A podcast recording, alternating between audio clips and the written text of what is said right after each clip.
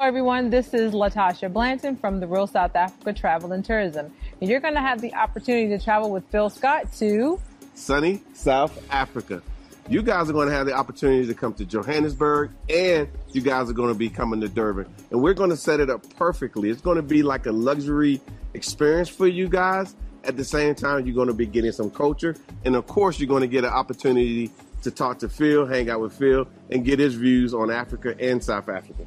You're also going to get an opportunity to explore the lifestyles here that are available in South Africa. And we're going to do all that for you in an amazing 10 days. We do hope that you go to the website and book because we do look forward to seeing you here. Absolutely. Our website is therealsouthafrica.com. Go there, scroll down, you'll see a picture of Phil, and just go ahead and book there. So we'll see you here in what we like to call sunny, sunny South, South Africa. Africa.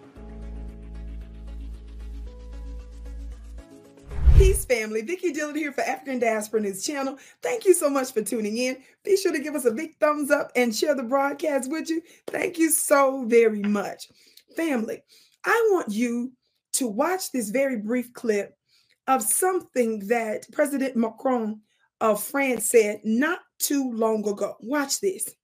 I believe that the international context is becoming more complicated and that there is a risk of a weakening of the West, and more particularly of our Europe. Firstly, there's a dilution of our population and our produced wealth, of our share in the world trade. This has become even more true since the crisis of 2008 to 2010 and is a result of the emergence of major international powers. Did you hear what he said? He was addressing his ambassadors in a very long and lengthy address. And it was specific in terms of the context to the uprisings that have taken place in Africa and with the addition of the nations added to BRICS and the importance and the growing global blocks that are popping up all over the world. And he talked about specifically the threat that the rise of Africa and I'm going to use the phrase global south because that's basically what he was referring to uh, even though that's not technically the best phrase, but as opposed to the North, which is mostly them, uh, he considers that to be a threat. But let's get specific here.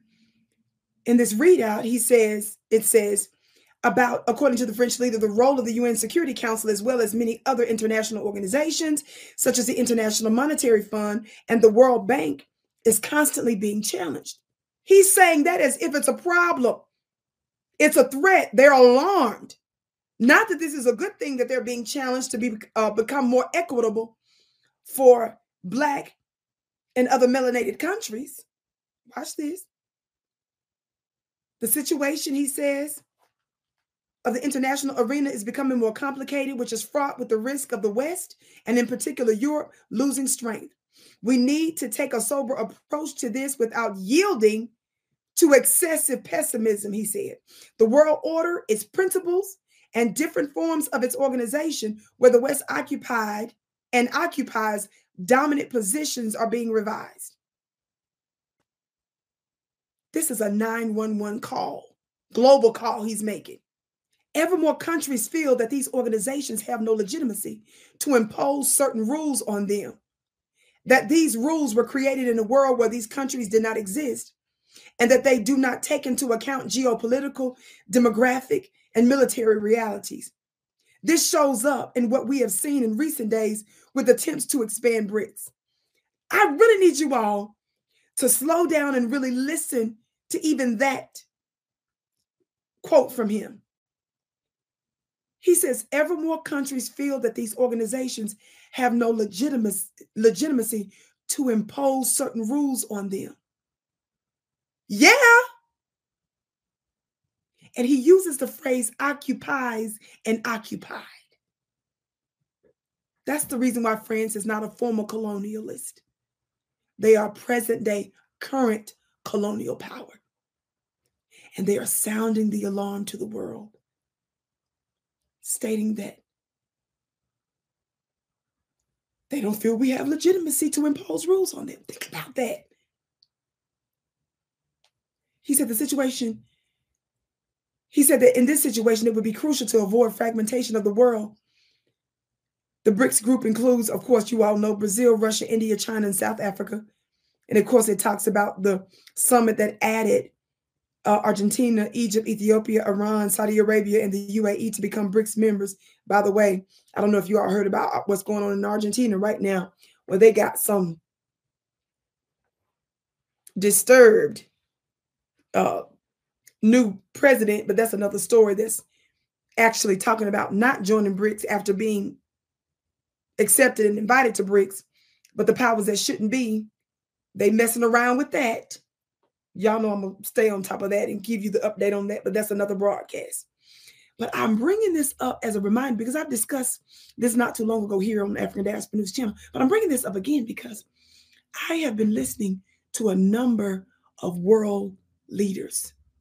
They are meeting in all types of councils and assemblies, freaking out, willing to exact all types of violence, all types of mischief making, all types of sponsorships of terrorist organizations, all types of fake alliances to come in. Now, all of a sudden, as I talked about here before, they're trying, Europe and the United States putting up a, a, billion dollars for a railway in order to counter China's Belt and Road Initiative. And they're doing all of these secret things behind the scenes, these gas pipes and stuff like that. Now they're expediting. They're still keeping their drone base uh, in Africa, which I think that is problematic because the drone base in Africa, clearly that base is spying on the African continent. I'm just sounding the alarm, Black family. And I'm reminding you of something that Macron said publicly that this is a threat to their order. Don't forget, don't forget that even Joe Biden, just a couple of months before him taking the oath of office, almost three years ago, he said that America is doomed in part because of Black folks and because he says that white folks in the United States are going to be the minority in 2040. Don't forget that Democratic Senate leader Chuck Schumer recently said the reason we need to let all the illegal, millions of illegals in the United States have legal residency here or become citizens. He said because a certain population is not producing children like they used to. The reason I'm emphasizing the fact that Joe Biden is a Democrat, the reason I'm emphasizing that Chuck Schumer, the Senate Democrat leader, is a Democrat, I'm trying to show you that this is a view that is shared amongst both sides of the world. It doesn't matter if they claim they're friendly Democrats or they're staunch, harsh Republicans. The fear, as Dr. Frances Cress Welsing warned us many decades ago, of white genetic annihilation is something that is shared across borders, across countries. And when you fear, as the scriptures say, that your time is up, you would exact all diabolical means to preserve your space here. But I will tell you this one of the reasons I feel that most Western and white countries hate Russia so much is because Russia is one of the few countries that are actually willing to work fairly with Black and melanated countries. And they despise Russia because of that, in my opinion. But may I tell you that Russia doing that is spiritually sound because it very likely will ensure that they will continue to thrive for an extended period on our planet, even longer than our harsh, open enemies. My name is Vicki Dillard. Thank you so much for tuning into African Diaspora News Channel. Be sure to share the broadcast and be sure to go to my website and check out all of my products and services at vickiplanet.com. That's V I C K I planet.com. I can't wait to see you again.